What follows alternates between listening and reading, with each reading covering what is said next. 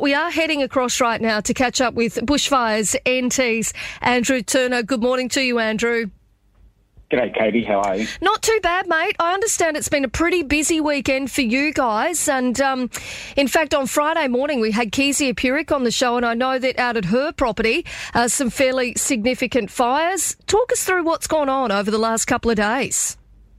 Well, it certainly was a busy week last week, possibly one of the busiest of the season so far. Um, we had uh, two two fires uh, that went to watch and act uh, on uh, Friday, um, which is you know almost the highest level of uh, warning that we can uh, put out.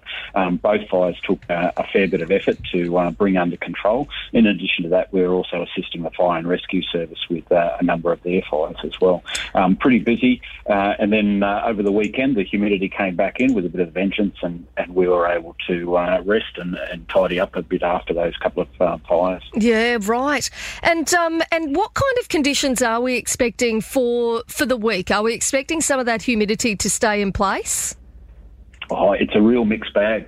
So uh, tomorrow, the uh, the next dry spell uh, starts. The surge um, reaches Barkly and Gregory fire weather forecast areas uh, from tonight, mm-hmm. um, and slowly moves moves uh, northwards.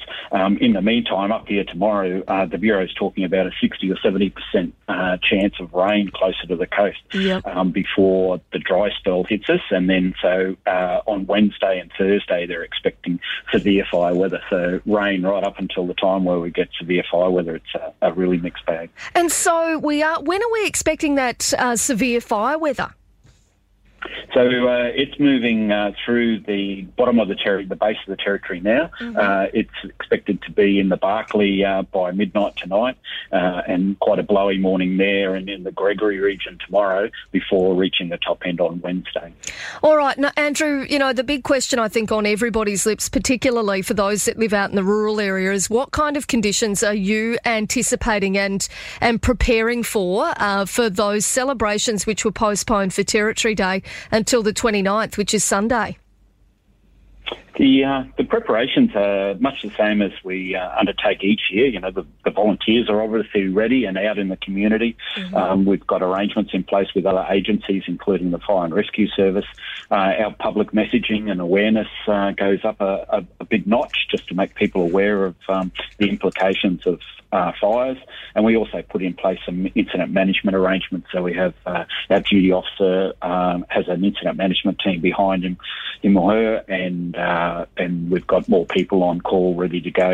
The um, the difference, I guess, this year is that fires uh, at, later in the fire season are generally more difficult to control and take a, a longer period to extinguish. So uh, that's the key message that we're getting out. If, if a fire does start, then yeah. um, we need to know about it early, and we need to ensure that it's completely extinguished.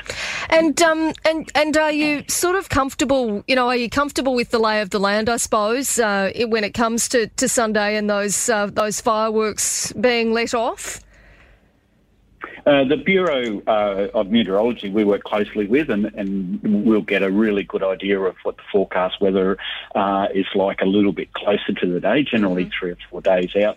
Um, we've got a pretty good indication of uh, how windy and how uh, dry it's going to be, so we'll we'll have a better idea. But um, regardless whether the, the, it falls on a particularly windy day or not, the the preparations are much the same. We need to ensure that people understand that their their fuel, the, the grasses and, and whatever around their property is uh, managed, that they've got fire breaks in place.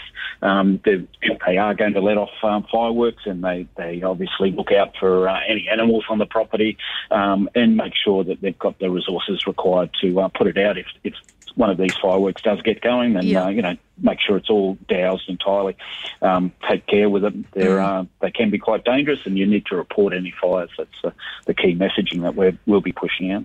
Hey, um, just back to those other fires over the uh, over the weekend and towards the end of last week. Um, and was there much pro- in the way of property lost, or we, did you manage to to keep um, keep you know most of those properties pretty safe?